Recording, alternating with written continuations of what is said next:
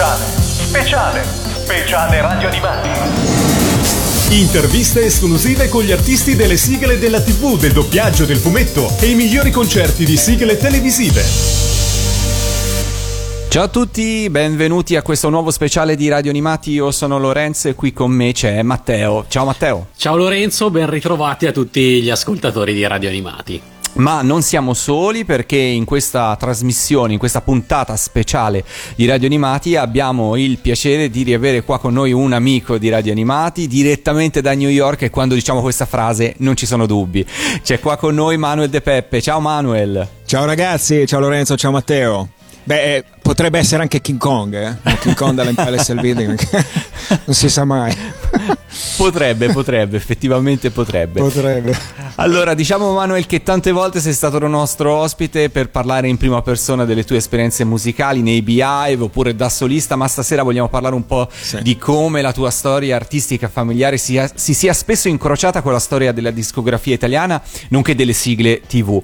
Io partirei proprio da un nome, ovvero quello di Franco Cassano, pianista, compositore, arrangiatore, direttore d'orchestra, produttore discografico, ma soprattutto nonno di Manuel De Peppe.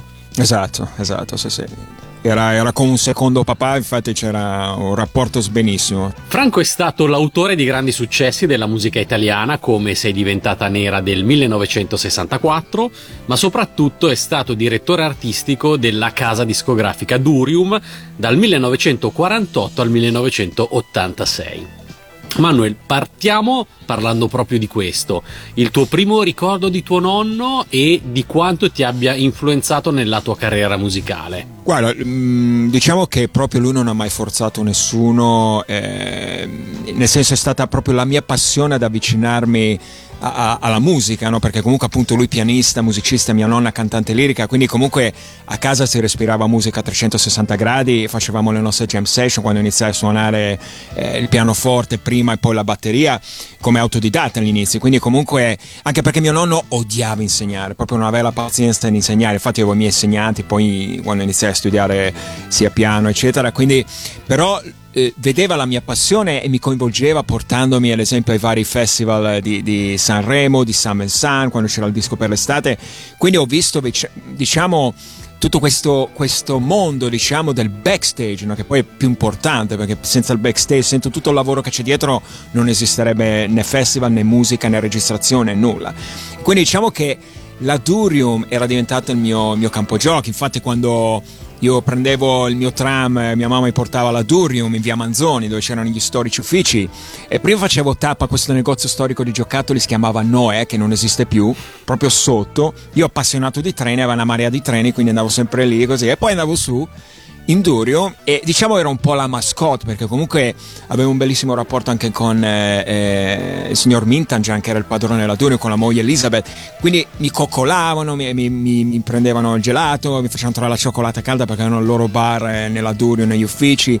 Quindi diciamo era veramente un, un, si respirava un bel ambiente forse meglio di oggi, diciamo, no? Perché comunque, sai, poi quando mio nonno è stato tantissimi anni, si sta un rapporto eh, ottimo anche di collaborazione, di rispetto reciproco. E devo dire che tutto lo staff rimase per tanti anni, non è che riciclavano come oggi, che ogni anno chiami non c'è più la stessa persona, quindi era, era veramente consistente. Tra l'altro, parte dello staff c'era anche Cristiano Malgioglio ai tempi che era negli uffici lì in Durio. Manuel, ma anche i tuoi genitori hanno lavorato nel mondo della musica o questa passione ha saltato una generazione? No, l'ha saltata. No, no, mia mamma era molto brava a disegnare, poi eh, iniziò a lavorare in una famosa rivista di architettura Ottagono in, in amministrazione e, e, mio papà era, vendeva auto Fiat, ha lavorato alla Fiat in Corso San Scipione, la, la, sede storica che c'era ai tempi, quindi era venditore di auto, quindi proprio zero eh, musica. Eh beh, insomma, comunque poi sei arrivato tu che hai pareggiato i conti, diciamo, sì. diciamola così. Diciamola così. Esatto. Manuel, riassumere in pochi passaggi la, la, storia della Durium è impossibile. Da un punto di vista commerciale è stata la casa discografica che ha pubblicato dischi come Cuore matto di Little Tony e Non sì. voglio mica la luna di Fiordaliso, solo per citarne due fra i tantissimi successi che ci sono stati. E fra poco parleremo però anche delle sigle. C'è qualche però aneddoto divertente o particolare che ricordi della Durium, vissuto in prima persona o raccontato da tuo nonno e che possiamo raccontare? Qualche, dietro le quinte di qualche artista o di qualcosa che, Gua- che ricordi? Ti posso dire una sgridata che mi sono beccato. Allora, praticamente ai tempi come la Polygram e altri studi la casa psicografica aveva il loro studio, no? non andavano a affittare altri studi. Quindi la Durium aveva questi studi mitici, bellissimi e molto, diciamo, tecnologici per, per i tempi. In, in, zona Piazza Napoli. Quindi io, diciamo, era il mio campo giochi perché comunque andavo sempre eh, lì. Eh, tra l'altro, il fonico Bisleri, uno tra i più bravi a Milano, eh, imparavano che poi ai tempi era tutto cavi su cavi, era tutto hardware, quindi era, era incredibile l'analogico. Eh, ai tempi Ah, le case, cioè le, le, gli studi di registrazione avevano la camera dell'eco, no? Era questa stanza che era con questo enorme apparecchiatore che era l'eco, non c'erano gli eco tipo Lexicon, queste cose piccole, no? Io una volta andai a curiosare, a battere le mani perché sentivi sto eco e dentro a poco me le suonava il fonico, no? perché non capivano da dove arrivare a questo, questo, battito di mani ed ero io nascosto nella camera degli studi della Durio. Quindi diciamo, e, e tra l'altro vabbè, questo studio ho visto nascere proprio anche Fiordaliso, era proprio lì quando stava preparando l'album, forse sì appunto penso fosse il primo album dove era incluso Non voglio mica la luna. E, ed ero lì proprio ad assistere alla registrazione, che aveva i capelli lunghi e ricci ai tempi e, e la portarono a Sanremo appunto col suo debutto Non voglio mica la luna che fu un successo incredibile anche in spagnolo eccetera insomma ma, e a te piacque subito ascoltandola in anteprima agli studi duri? sì ma beh poi aveva una mh, mm, lei a registrare proprio il primo take era lei, secondo me ha una voce straordinaria tra le voci migliori in Italia è incredibile Marina Fiordaliso e quindi comunque proprio vedevo anche il modo di registrare quando doppi la voce quando fai gli, gli insert cioè comunque ero affascinato da questo mondo. E tra l'altro quello studio fu il mio debutto, la mia primissima registrazione in assoluto con questo, questa mia band che si chiamava i Rams che eh, conobbi il, il, chitarrista al liceo artistico, era, era l'85, proprio prima di Licia, dove eh, entrai come tasserista e cantante, dove fa- abbiamo fatto diversi concerti, alle feste dell'amicizia, festa di qua, festa... e li portai a registrare eh, questa, questa, prima demo allo studio della Dunion, quindi eravamo molto molto eccitati della cosa. E, tra l'altro viene molto bene, dovrei averla da qualche parte. Se la trovo su qualche cassetta ve la manderò da sentire. volentieri, volentieri. Facciamo la prima pausa musicale ed ovviamente certo. lo facciamo con una sigla della Durium e poi dopo credo che ci racconterai qualcosa a riguardo. Eccola qua. Go, go,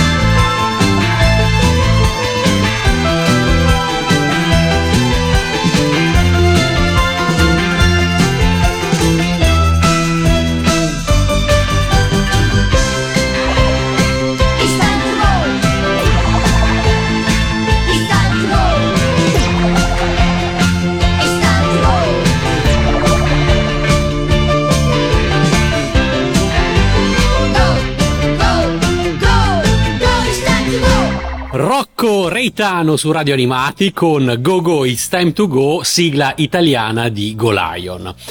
Sigla che proprio dalla Durium fu pubblicata nel 1982 su un 45 giri che è oggi rarissimo, quotatissimo. Che ho, che ho. Il retro si chiamava Raffaella, il pezzo dietro, se ricordo bene. Ricordi bene, ricordi bene. Esatto. E devi sapere che hai un, uh, un piccolo tesoro, è uno ah, dei 45 vedi. giri più, più, rari e ricercati dai, pass- dagli appassionati di sigle TV.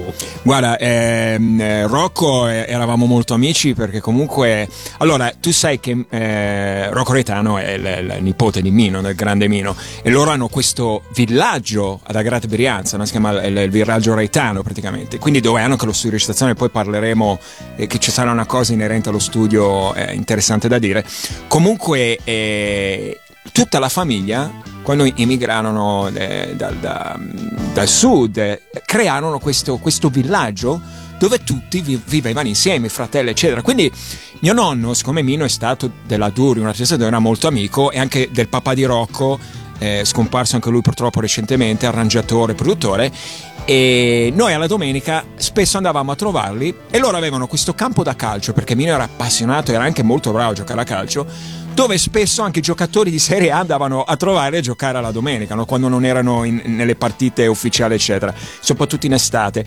e e quindi la domenica andavamo lì, ma la cosa che mi affascinava è che vabbè, tutta la famiglia, tutti suonavano. Tutta la, fa- poi la famiglia Reitano, proprio eh, Rock aveva eh, due sorelle, tre fratelli, erano veramente in tanti, no?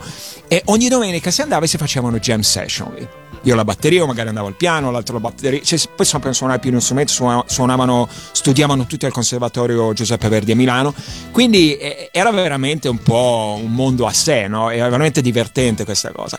E questo pezzo eh, l'ho visto un po' nascere perché tra l'altro esiste da qualche parte, quindi ancora più raro del 45, un video di questo pezzo con l'orchestra.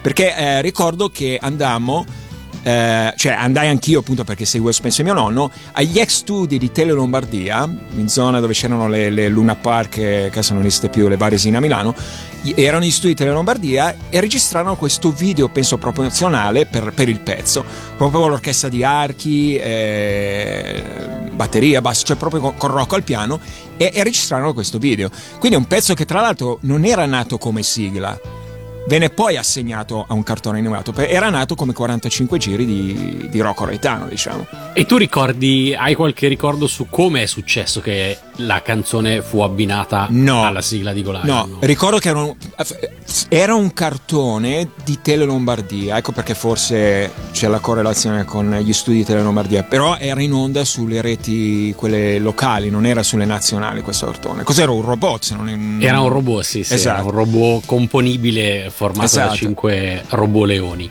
Esatto. E, e, tu non eri un po' geloso di Rocco che nell'82 no. già faceva il suo primo 45 giri uh, e tu non ancora? Ma io non avevo ancora neanche. Allora, quando successe questa cosa, io avevo 14 anni, forse l'84 quando uscì, o forse anche 83, perché ero alle medie, io mi ricordo.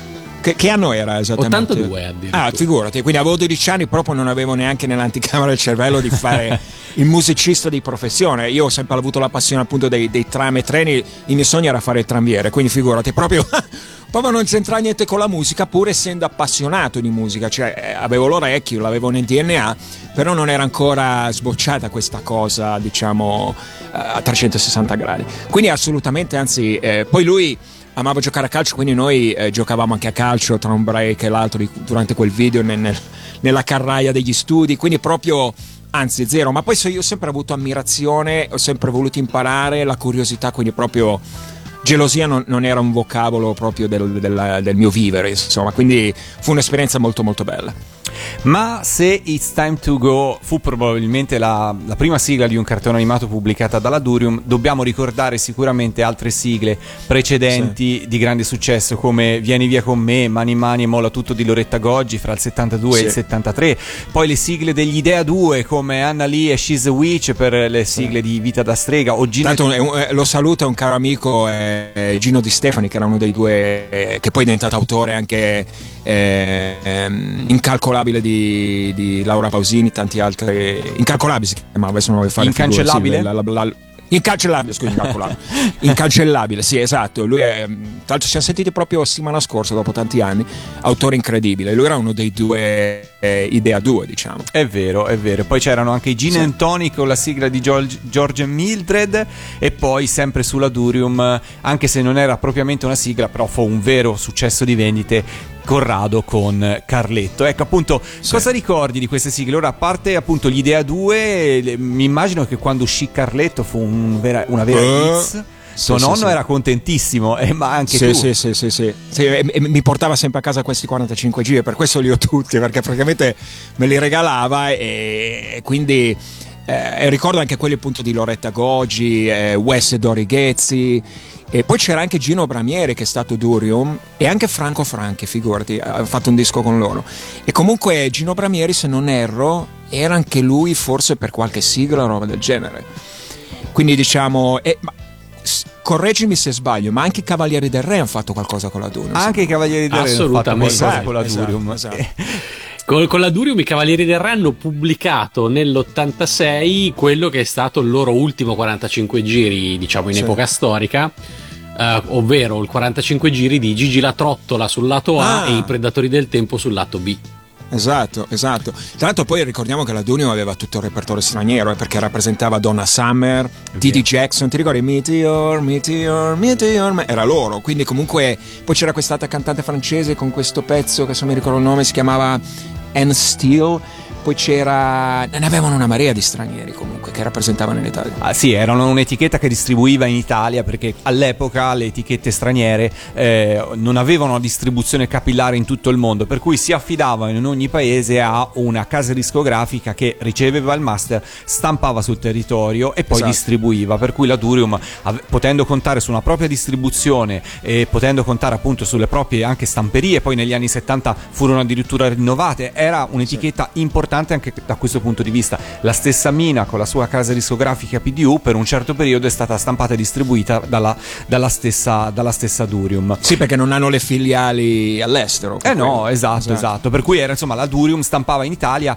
eh, l'etichetta Casablanca, che era Sì. un'etichetta cult negli anni 70 per tutto, insomma, che ha visto nascere la, la disco music. Esatto, esatto. E poi fu la prima a, a pubblicare il primo 45 giri italiano in assoluto dedicato ai Puffi con eh, Ma dai, questo non lo sapevo. la canzone dei Puffi di Fader Abram. Quindi questo tuo nonno non te l'ha regalato. no, questa no, questa no. Andiamo indietro al 78 addirittura, molto prima che, Figurati, avevo otto anni. che arrivassero i cartoni animati con la sigla di Cristina D'Avena.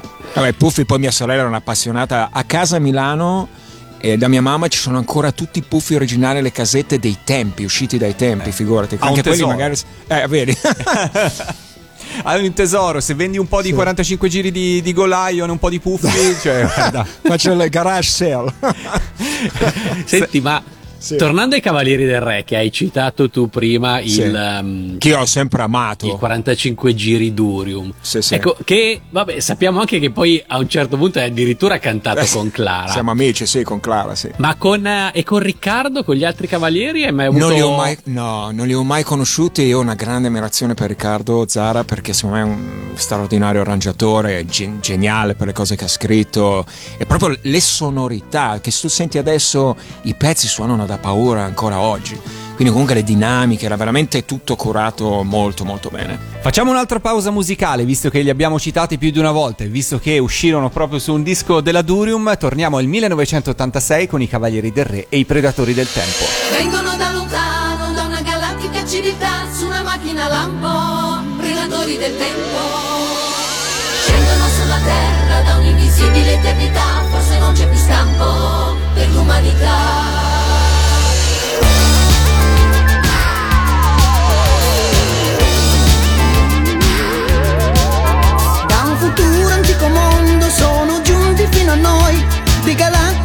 salvaggi predatori. Con la macchina del tempo come fantasiosi dei sono scesi quei lunatici corsari. Forse cambierà la nostra storia se qui nessuno ci difenderà. Guerra verrà. Predatori del tempo vagabondi del mondo ci saccheggiano le città. Neri pirati di un limbo che più cuore non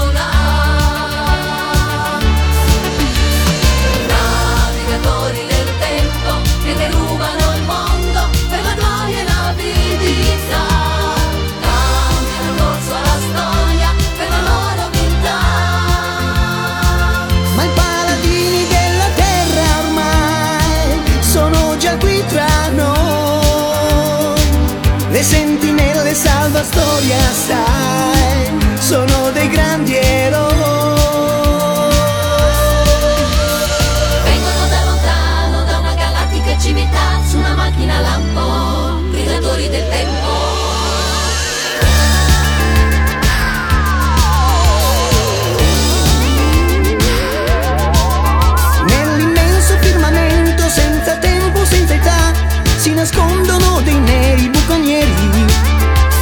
scendono sul mondo come grandi divinità, ma non sono che malvagi masnadieri.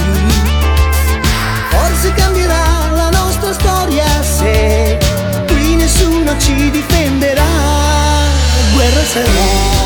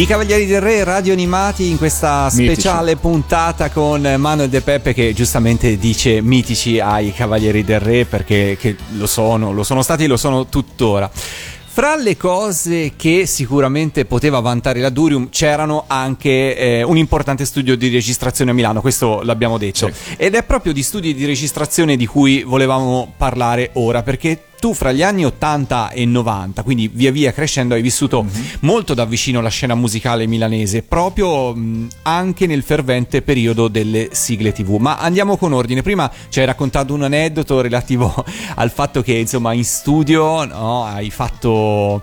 eh, Iniziavo a sperimentare battendo le mani nella camera dell'eco.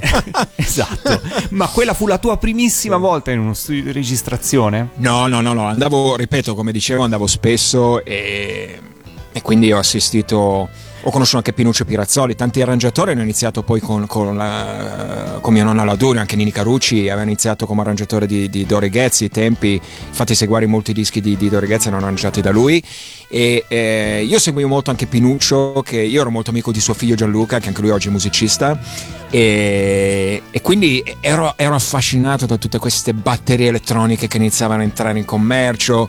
E, e diciamo sì da amante ma poi quando ho iniziato a fare il mestiere ho vissuto un po' il trauma dei cambi di, di di modo di lavorare. Eh no, e ho visto questi studi cambiare, rivoluzionarsi, buttare via apparecchiature e eh, replicarle con altre, perché comunque sai, la vita dello studio di recitazione sopravvive quando è al top della tecnologia, no? perché ovviamente uno cerca la, la miglior tecnologia per realizzare un progetto e sarà al passo coi tempi, quindi comunque, e e poi ripeto, i costi ai tempi erano esagerati perché i mixer e gli expander, cioè, e- e te ne servivano tanti, costavano una marea di soldi che oggi con l'hard disk recording hai ammazzato tutti questi soldi, cioè tutte queste spese diciamo, perché comunque eh, ti prendi un plugin di Native Instrument, c'è tutti i synth impossibili e possibili analogici, quindi voglio dire che una volta dovevi spendere 5 milioni di vecchie lire ogni synth. È vero, è vero. Parlando di studi di registrazione milanesi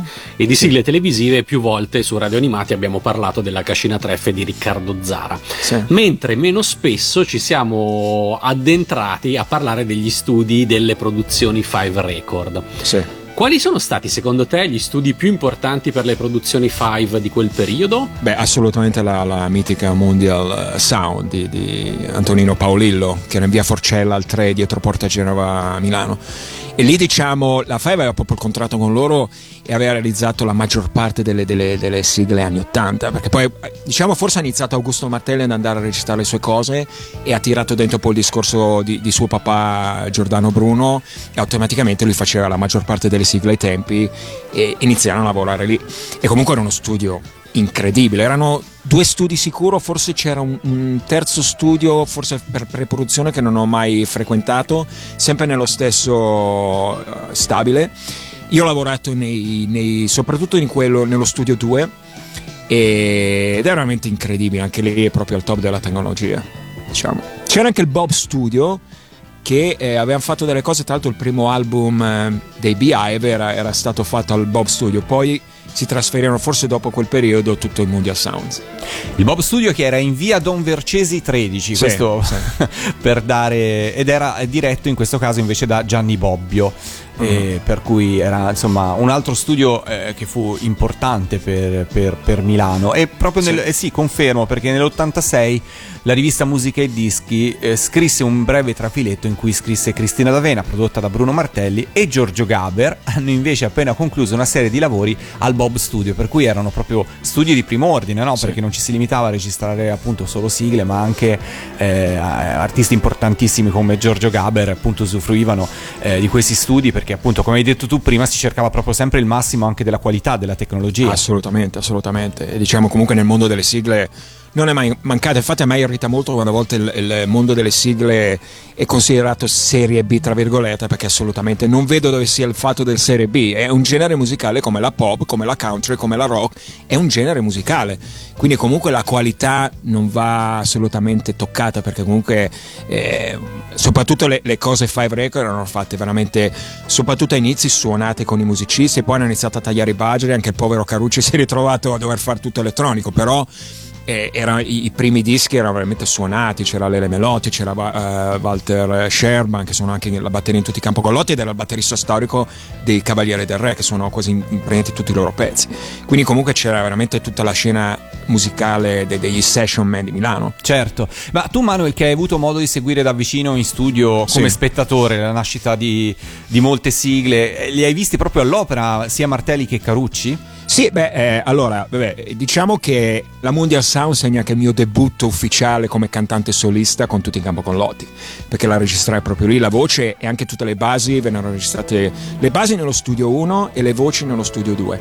E lo studio 2 eh, fu anche quello dove realizzarono poi eh, Lice Dolce Lice Beehive, Lupin, e ti posso raccontare un aneddoto eh, appunto inerente a ciò, perché eh, quando eh, firmai poi con la Five Record e nacque il discorso che diciamo nacque in un periodo abbastanza di tensione perché eh, avevo firmato ma quando poi venne il momento di, di registrare il, il, singolo Lotti era il periodo dove, di transizione dove io mi stavo staccando dalla serie dove Alessandra si incattivi nel senso ci rimase molto male ma l'abbiamo raccontato non fu una mia diciamo cattiveria ma fu una scelta artistica perché loro volevano questa esclusiva pur non eh, contrastandosi i tempi di lavorazione con Don Tonino io volevo anche crescere artisticamente e poi essendo musicista vero iniziava a starmi stretta questa cosa del far finta eh, perché comunque io suonavo veramente ero stato preso soprattutto perché suonavo la batteria non perché ero attore no? perché poi ho iniziato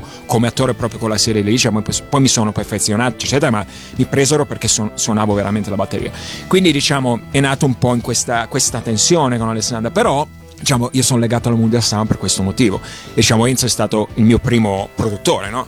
E quindi eh, la cosa eh, antecedente è che quando andai in studio per scegliere questo pezzo, eh, che doveva essere il mio diciamo, 45 giri eh, del contratto Five Record, andai da Nini prima, per, sempre al Mondial Sound Studio 2, e stava registrando il, le, i pezzi per i Beehive eh, di Licia Dolce Licia, no? E, i. Praticamente andai in studio, infatti c'era Claudio Pascoli, che poi sai che fece, venne ospite al nostro concerto al Pala Brescia perché era il sassofonista di tutti i pezzi BI la maggior parte dei pezzi di Cristina. Ed era lì a stare registrando Oh Happy Happiness Love I Need Love I Want le parti di sax. E, e, durante finite ero andato lì prima perché Nini sapeva che mi piaceva Sister eccetera. Finito lui eh, Nini mi fece provare questo pezzo che era Lupin Perché io agli inizi dovevo fare Lupin. Colpo di scena. no, ma l'ho detto un'altra volta. io non la sapevo questa. Sì, all'inizio io dovevo fare eh, Lupin. Infatti, lui in quella sessione, quel giorno, stava anche facendo. Infatti, poi Claudio registrò anche il solo di sax eh, di Lupin, no? Che però nella sigla non si sente, ma sono nella versione disco perché poi era tagliata per la sigla. E, e quindi mi fece provare il pianoforte la tonalità che non mi stava addosso per la voce dei tempi, anche perché Nini era crudele con le tonalità.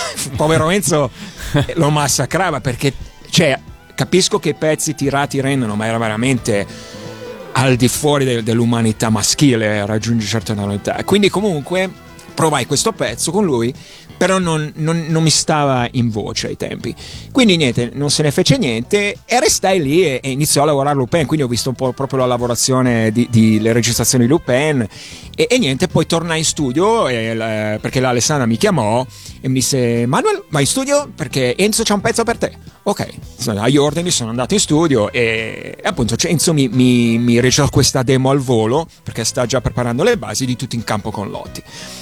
E tra l'altro, peccato che non siamo in video perché avevo trovato da farvi vedere il testo originale battuto a macchina dalla segretaria Lorenza di Alessandra ai tempi su una carta verde battuta a macchina perché si batteva ancora a macchina di tutto in campo con Lotti e forse c'erano ancora un paio di parole diverse che poi eh, decisi di correggere al momento ve, ve, lo farò vedere magari in, in fuori onda però okay.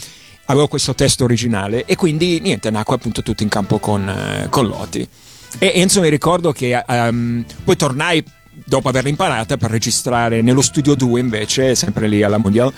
E mi accompagnò mio papà e Enzo quando cantai mi disse Manuel coltiva perché ha veramente una bella pasta nella voce. Allora disse: Oh, ti ringrazio. E rimase molto contento perché era la mia prima, diciamo, registrazione ufficiale come, come cantante. Poi avevo iniziato a studiare canto e, e, e quindi diciamo eh, fu lui diciamo, il mio primo produttore artistico, chiamiamolo. Io ho una domanda sul lato B di Tutti in campo con Lotti, che è Tu con noi. Oh. Pezzo più brutto me lo sono beccato io, no vabbè. ma tu con noi... Eh, eh, Martelli è bravissimo, ma sta cosa dance Ah, vabbè, dimmi, dimmi. La, la, domanda è la seguente: tu con noi eh, recuperava la musica di una sigla di un paio d'anni prima, dell'85, sì. di una sigla di Flash Gordon.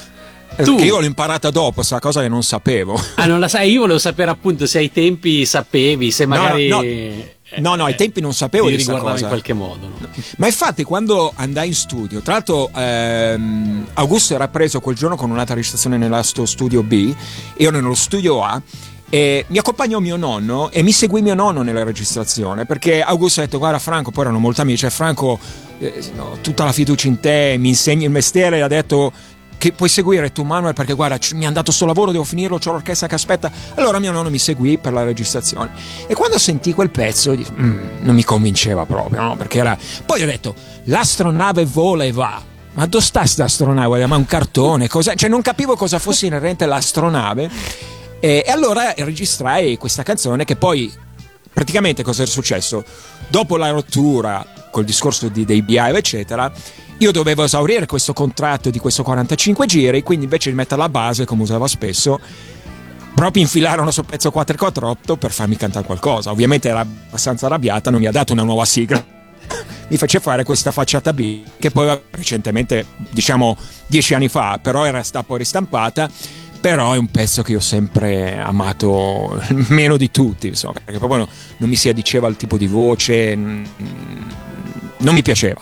allora facciamo l'altra pausa musicale, però mettiamo il lato A del 45 giri. Ah, perché... no, pensavo mandassi, pensavo mandassi tu con noi. Beh, no, se vuoi la mandiamo, ce l'abbiamo, però. No, no, no, no Lotti va bene.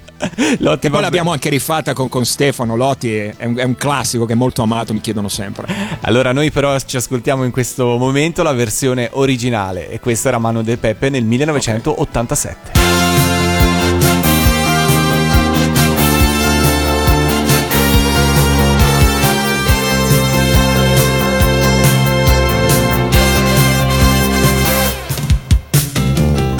Ragazzo molto sveglio, tutta forza e volontà. Può riuscire sempre, sempre al meglio e il destino lo aiuterà. Gioca golf con gran passione, lotta del talento e lo sa. Forse un giorno diverrà un campione, come nei suoi sogni lo è già.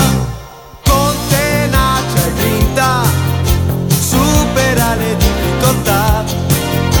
Non sapate ma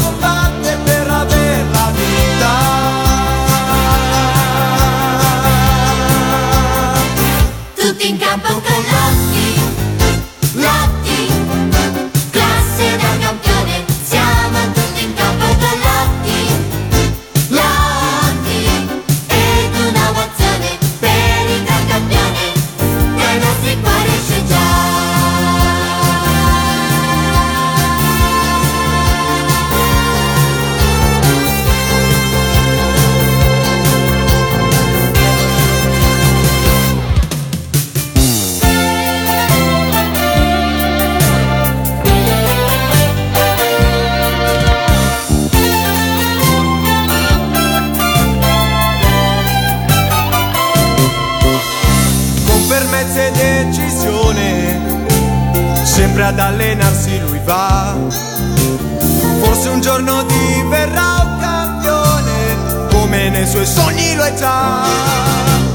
Con tenacia e grinta, supera le difficoltà. Non s'abbatte ma combatte per aver la vita.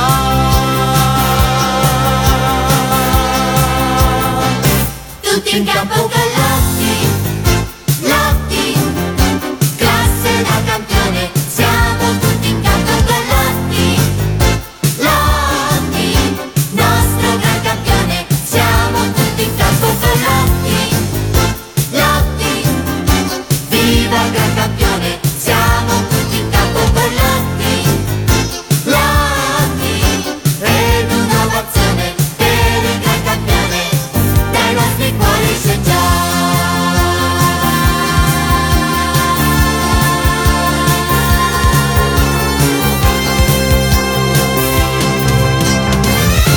in campo con Lotti su Radio Animati. E Manuel, continuiamo a parlare un po' di questi studi di registrazione perché insomma ci hai veramente incuriosito e, e sappiamo che hai veramente tanti aneddoti. Sappiamo da, eh, anche dai racconti di Cristina, di Cristina D'Avena, di come la genesi degli album eh, dei telefilm di Licia fosse molto eh, complicata, molto faticosa perché spesso avveniva proprio in parallelo anche con la registrazione stessa degli episodi nei teatri e mh, Sì. lei raccontava, ha raccontato più volte che si, si divideva il giorno eh, sul set e la notte sostanzialmente negli studi di registrazione.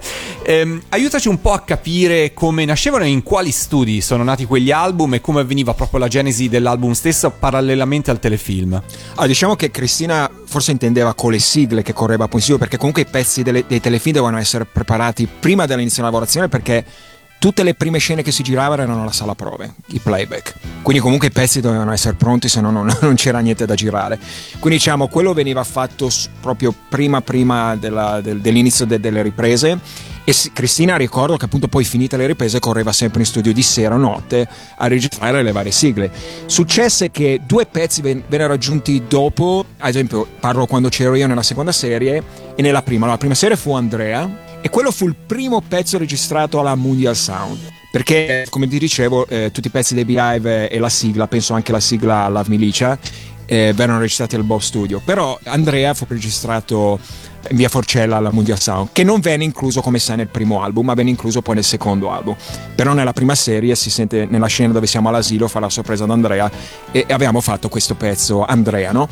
E quindi fu l'unica volta che andò a registrare un pezzo della serie che non era ancora pronto. E poi la stessa cosa successe con Noi insieme noi, il pezzo appunto del compleanno di Mirko, che facciamo anche con i BI Reunion, praticamente venne registrato in secondo tempo durante la lavorazione. E guarda, ricordo anche un aneddoto che Cristina eh, durante il liceo Ciriccia poi andò a registrare, era tutta agitata perché registrò per la prima volta in francese Lovely Sara e ricordo che era quel periodo, infatti era in macchina che studiava sto, la pronuncia francese per fare poi la sera la registrazione di, di Lovely, Lovely, Sara si chiamava se non erro. Sì, esatto, Princess Sara per esatto. eh, la, la Senk. E quindi sostanzialmente il primo album, quindi il primo monografico di Licia fu fatto al, al Bob Studio tranne Andrea. Al Bob Studio, sì. Tranne Andrea. Esatto, esatto. Poi successivi al Mondial Sound, ma non tutti in realtà, mi risulta. No, no, no. I, uh, Licia Dolce Behive e Teneramente Licia.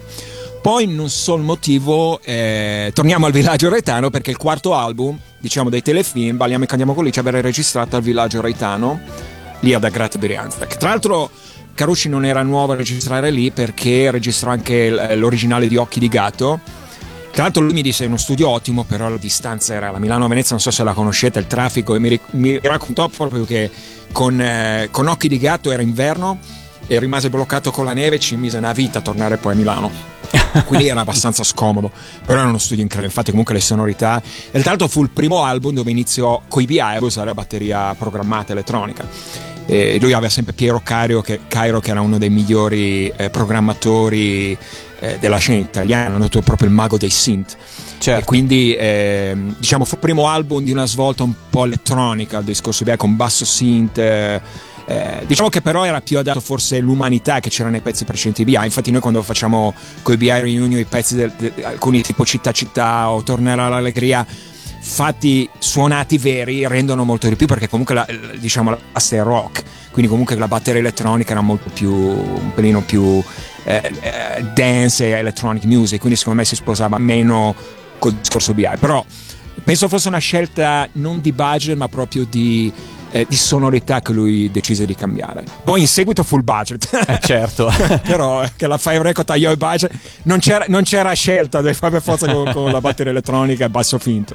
Io ho sempre fatto le mie ricerche su musica e dischi, ho trovato un trafiletto che sì. del 1985 ehm, eh, recitava che è stato recentemente inaugurato lo studio di registrazione Il Villaggio, si trova ad Agrate Brianza, Milano, in via dell'Adda 41, esatto. ne è direttore Franco Reitano. Esatto, papà di Rocco. Mentre amministratore è Rocco Reitano e il tecnico è Enzo Maffione, così veniva veniva scritto sì. in questo articolo. 85 ovviamente. Però Rocco Reitano, Rocco Reitano c'è un omonimo cugino eh. che è batterista di Rocco Reitano che è più grande di Rocco. Penso sia quell'altro Rocco non penso perché cugino. Sì. Era, esatto era, era, ancora ragazzino Rocco non penso l'avessero messo. Sì anche perché insomma It's Time to Go è dell'82, che passare da It's Time to Go sì. all'85 ad essere amministratore Era ancora un bambino. esatto, la vedo dura, per, per cui ecco, hai risposto Infatti. alla mia domanda perché ero in dubbio sì, se fosse un errore oppure c'era un'omonimia.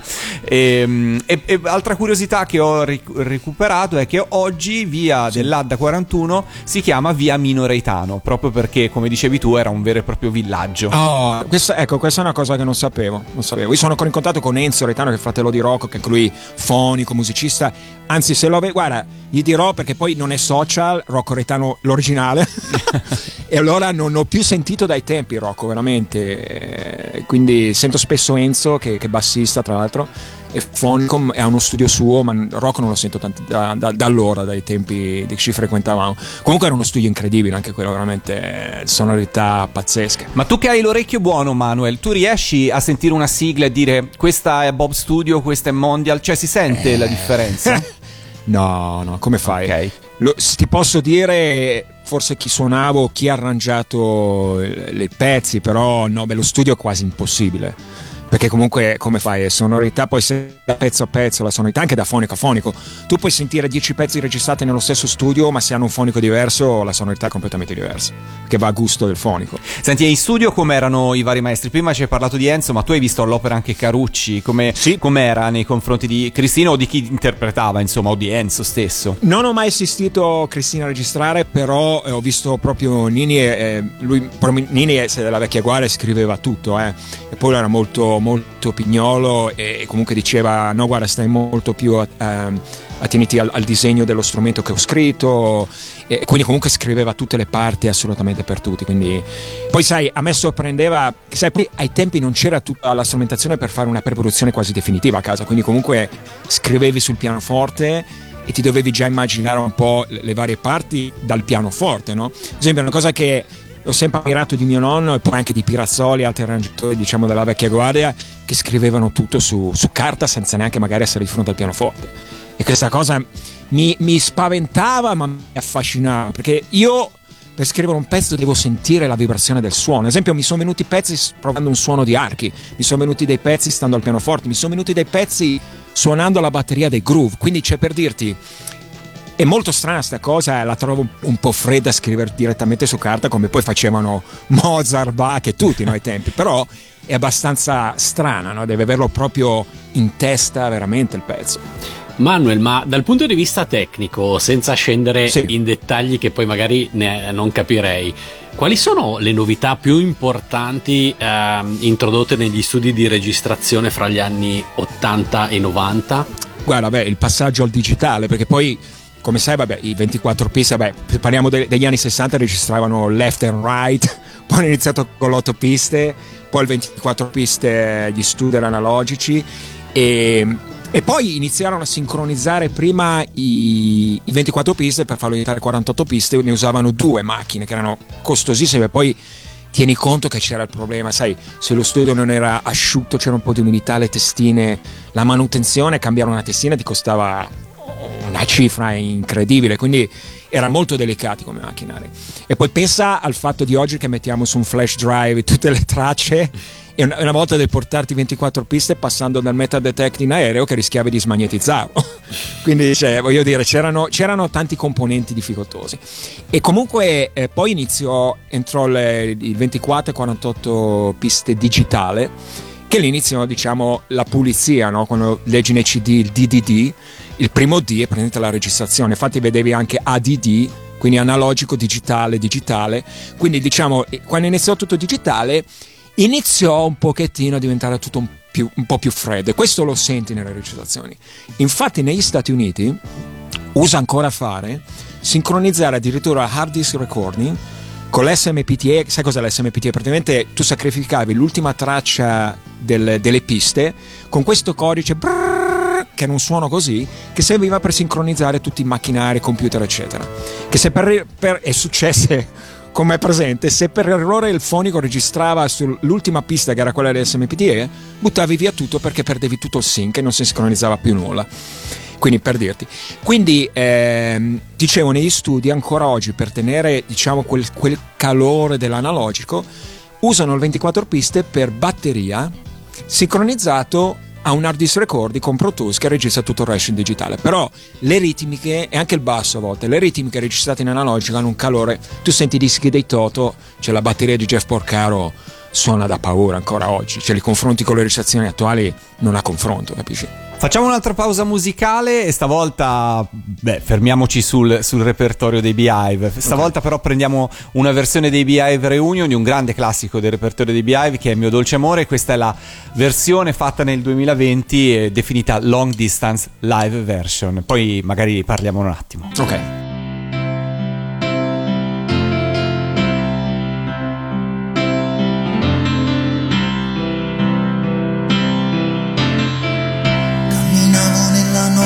Dopo un po', come sempre il mio pensiero è andato a te e ti ho vista nel riflesso della luna. Camminavi nella notte accanto a me, i tuoi passi non sentivo, eri là, mi guardavi e sorridevi, dolce amore,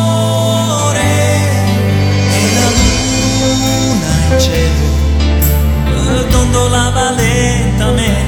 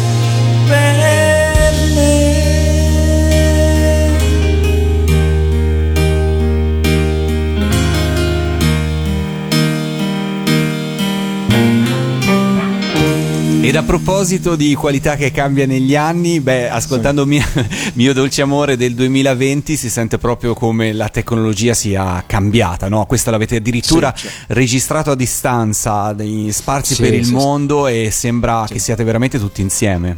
Sì, mandato registrato, mandato i wave, mixato io in studio qua. Eh, però devo dire, guarda, adesso eh, il disco dei Beehive, eh, soprattutto quello della, della diciamo, liceo del CCBI, suona ancora da paura. Infatti, le sonorità, i mastering, veramente. erano- Infatti, e mi spiace che poi quando hanno fatto le ristampe non hanno preso i master originali, ma li hanno tirati giù dai, dai vinili. Da, cioè, solo in Italia fanno queste cose, cioè, ci sono anche disponibili da qualche parte i master, potevano fare un, un remastering fatto come si deve, perché se tu senti CD suonava meglio i vinili originali de- delle versioni che hanno messo in CD. Sì, sì, lo- Cioè- beh, è così.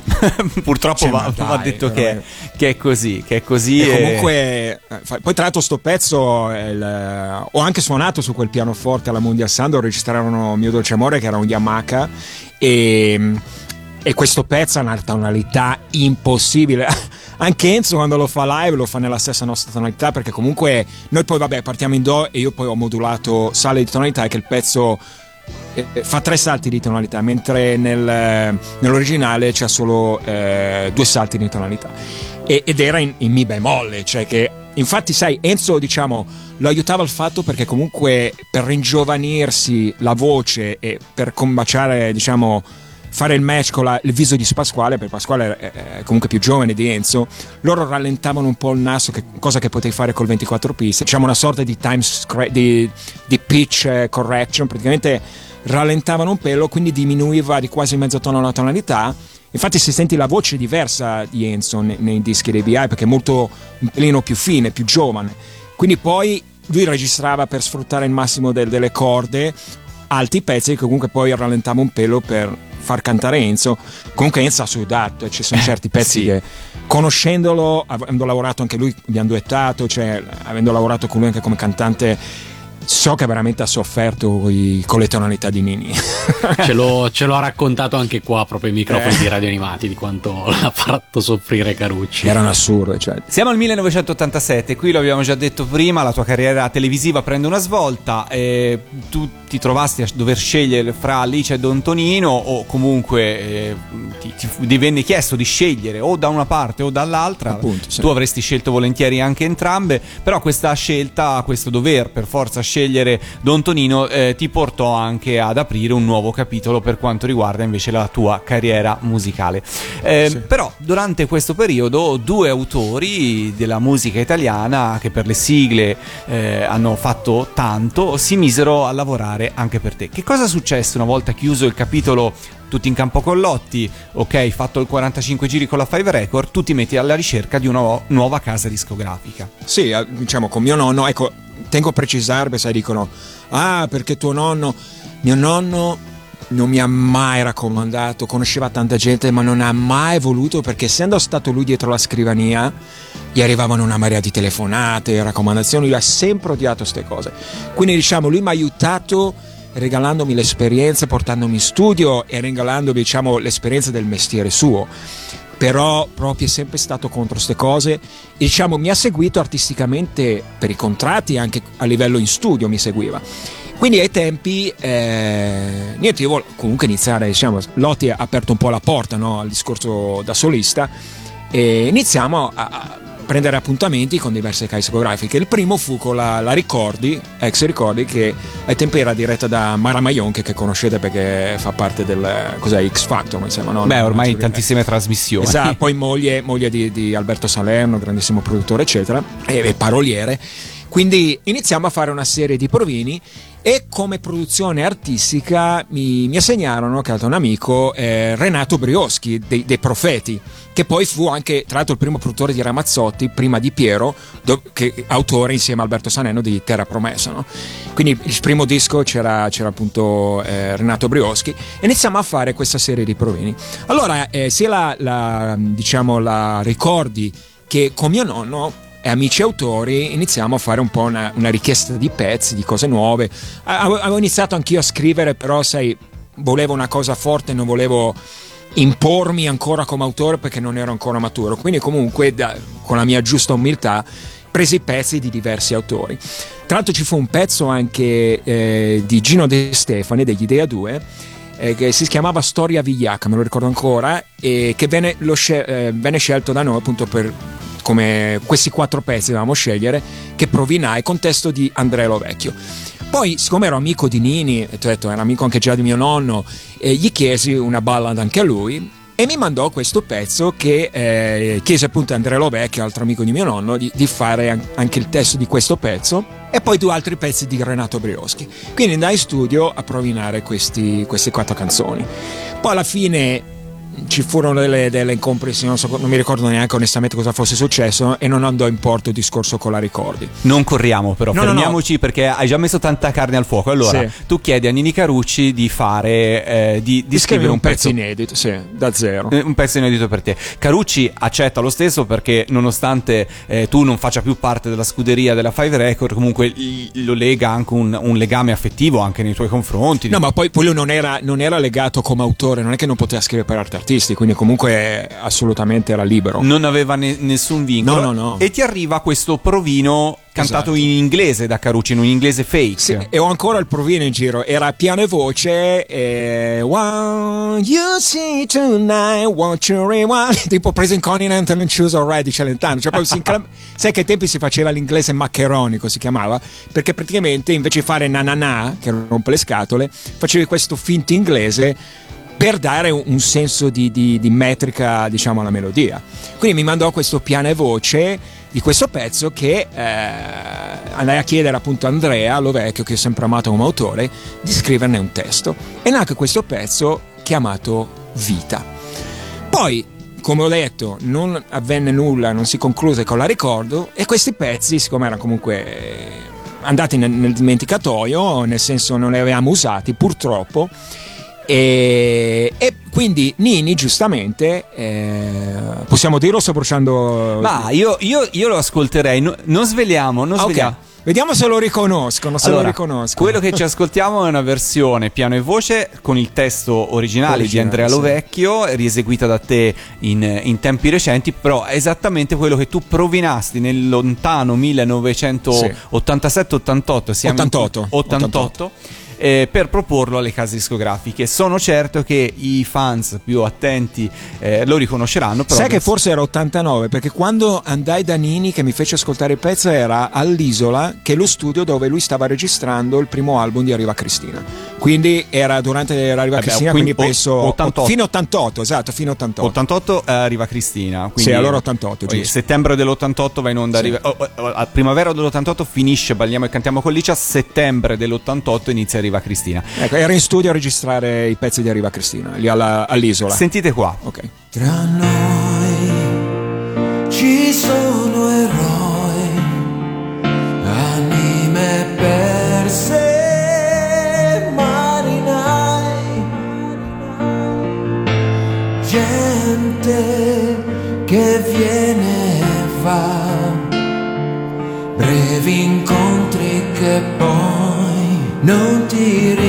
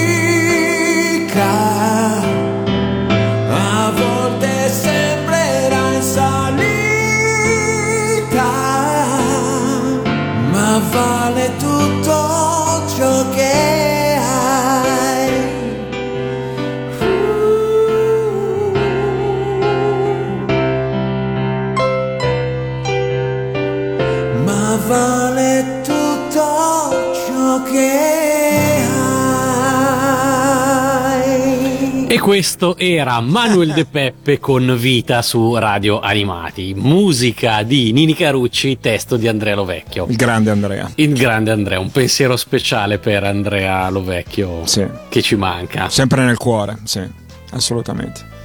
Sì, eh, questo eh, l'hanno indovinato. Sì, io direi di sì. Cosa diventò?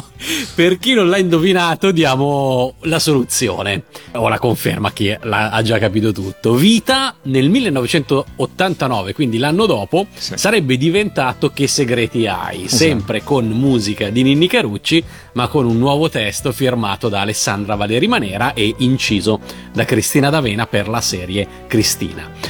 Ti avvisarono che il brano sarebbe stato ricantato da lei? No, perché comunque io purtroppo poi, ecco, diciamo, in quel periodo poi eh, si fece avanti la Fonicetra, nuova Fonicetra, quindi firmai con loro e io portai ancora sto pezzo, perché era proprio l'89 quando firmai con la, con la Foni e insistevo per questo pezzo. E mi no, ma non vediamo una cosa così, sai, io poi sai, non avendo questa grossa voce in capitolo che potevo imporre quello che volevo ancora ho detto vabbè e a mio malincuore chiamai Nini e dissi guarda Nini ha rotto le palle non vogliono non hanno scelto questo pezzo guarda sono veramente amareggiato perché amavo sto pezzo poi è un peccato che poi non so come mai abbia preso forse più adatto anche a Cristina però eh, non era più una balla poi è diventata abbastanza fancheggiante no? Nella versione di Cristina e secondo me ha perso un po' questa, questa atmosfera ballad che secondo me era, era proprio come era nato, no?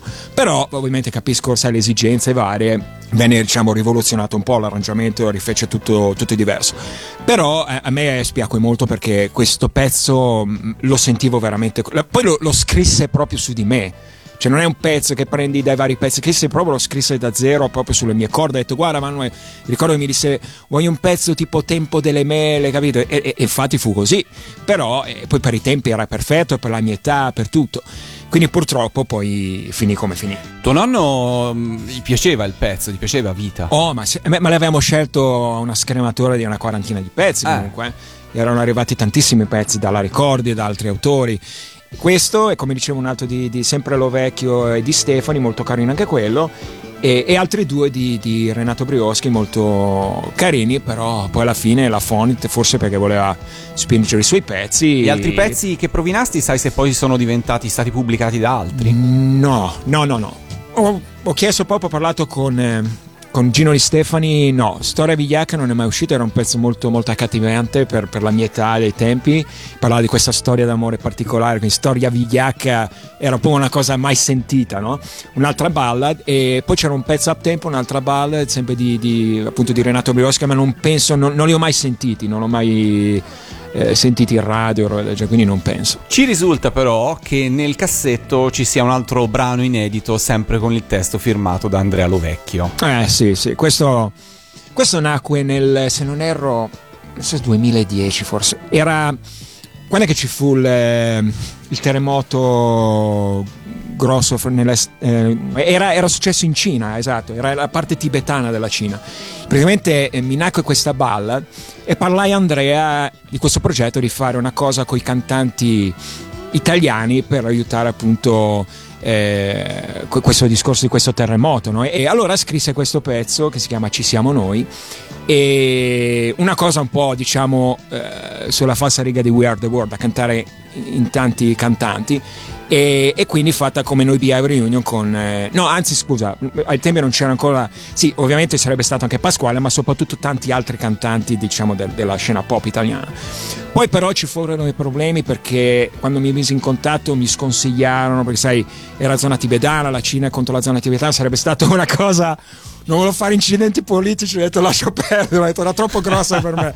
Ho detto no no no no no basta. Meglio non rischiare, dai. Esatto. Allora poi proposi a Pasquale di cantarla in duetto e noi con una prima strofa a quattro voci e fare noi una versione e magari riportarla a Sanremo.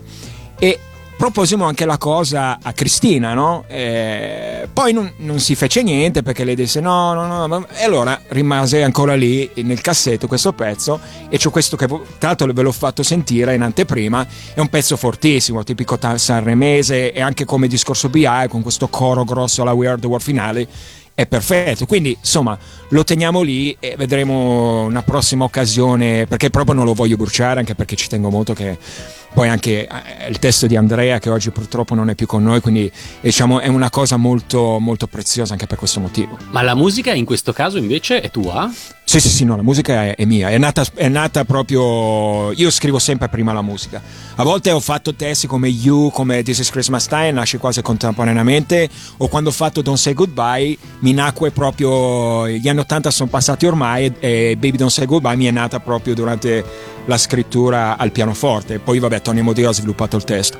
Però eh, io scrivo sempre musica proprio na na na na na, na e, e poi do sempre da fare i testi di solito. Quindi era nata la musica, sì, la musica è mia, di Ci siamo noi. Tornando alla fine degli anni Ottanta, come ci stavi dicendo, la Fonicetra voleva che eh, tu uscissi con uh, degli altri brani. E sì. um, il tuo primo 45 giri con loro alla fine fu Il mondo siamo noi, lato sì. A. Debutto pop, diciamo, debutto non sigla, pop. Esatto, sì. Sì, sì beh, primo con la Fonicetra, giusto? Sì, sì, sì, sì assolutamente. Sì, sì primo con la Fonicetra, quindi il mondo siamo noi, lato A, una donna da poco, lato B. Esatto. E, con cui sei stato anche al Cantagiro del 1990. Allora, in realtà io dovevo fare Sanremo 90, poi successe col mondo siamo noi, poi successe i soliti trucchi intoppi e mi tirarono fuori all'ultimo per infilare qualcun altro e ci rimase di un male incredibile, iniziando a disgustare un po' la discografia e alla fine, eh, ovviamente Sanremo è in febbraio, il prossimo era l'estate, quindi l'estate 90 ci fu il ritorno e Zio Radelli, eh, patron del, del Cantagiro storico, decise di riportare su Rai 2 il nuovo Cantagiro con eh, un ottimo cast e quindi la Foni mi propose di partecipare. E diciamo però prima del Cantagiro fece una marea di promozione, diventò una hit d'Italia, tra l'altro disco Italia Mare, poi feci Raffaella Carrà che mi invitò eh, a ricominciare da due, poi fece una trasmissione, un sacco di cose Rai, radio, fu un'ottima pro- promozione a tappeto diciamo. E, e, finì poi appunto il discorso del Cantagiro che feci quattro, quattro tappe in giro per l'Italia e fu comunque un'esperienza incredibile, poi sai poi diciamo Sanremo il teatro è quello, però il Cantagiro era negli stadi. Poi avevo in onda Don Tonino la seconda serie, quindi era, cioè, cioè, ovviamente la gente, l'accoglienza era incredibile. Quindi ti identificavano come attore di Don Tonino? Sì, però sapevano ovviamente che ero cantante per, per, per Lotti, quindi comunque mi hanno visto nella veste, diciamo, vera, quella pop, diciamo, no? Quindi comunque è stata un po' una, una riconferma. Poi della, della Foni eravamo io, Amedeo Minghi e Mimi, Mia Martini che eravamo diventati molto amici tra l'altro, quindi abbiamo, abbiamo passato tutta l'estate insieme in giro e, e, fu veramente incredibile. Tra l'altro quell'anno debuttò anche eh, Biagio Antonacci con eh, Ma se ti vedesse mamma, questo pezzo, e, e, Franco Fasano che poi vinse il Cantagiro, e, che poi non dovevi presentare un pezzo solo ma potevi anche cambiare pezzo ogni tappa, però ovviamente essendo in promozione anche con la Fonni decisimo di, di puntare sempre col mondo siamo noi e comunque fu, fu un, un, ottimo, un, ottimo, risultato, insomma, tutto qua. Manuel, noi siamo sì. arrivati in fondo a questa bella chiacchierata che abbiamo fatto oggi su, su Radio Animati e veramente ci hai fatto esplorare cose che non sapevamo e le, i tuoi ricordi... Un po' tecniche. È un po' tecniche, è vero, però insomma il tuo dietro le quinte che si è incrociato fra la vita tua e quella sì. artistica e anche quella di, di altri compositori è stato veramente... E che hanno formato la mia anche, diciamo, carriera perché io veramente da sia Nini che Pinuccio Pirazzoli, che comunque sono a parte amici, ma ho grande stima di loro, veramente imparato tanto, tantissimo, tantissimo, sia in studio che tante piccole cose che non impari in nessuna scuola di musica, la impari quando sei...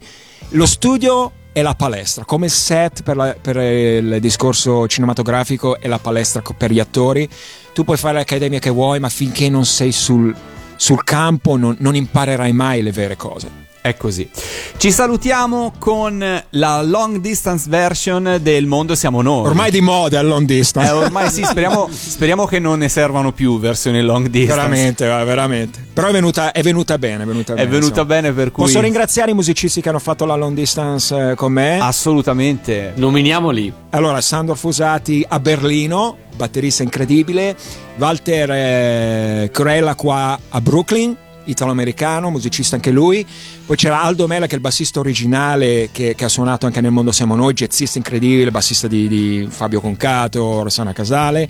E poi c'è eh, Pietro Moretti alla chitarra che abbiamo anche sostituito invece del solo di sax, ha fatto un solo incredibile di chitarra e io piano, piano e voce. Pezzo, eh, tengo a ricordare di autori Carlo Gargioni e Walter Ferro che purtroppo non sono più con noi. Carlo Ragioni era anche tra l'altro produttore di Fabio Concato, uno dei numeri uno dei pianisti che lo vedete a Sanremo nelle orchestre ai tempi, incredibile, mm, che ha scritto anche appunto la musica del pezzo. Grazie Manuel e alla prossima. Grazie a voi ragazzi, alla prossima, un abbraccio. Ciao Manuel. Ciao, ciao a tutti gli ascoltatori Radio Animaci, ciao ciao.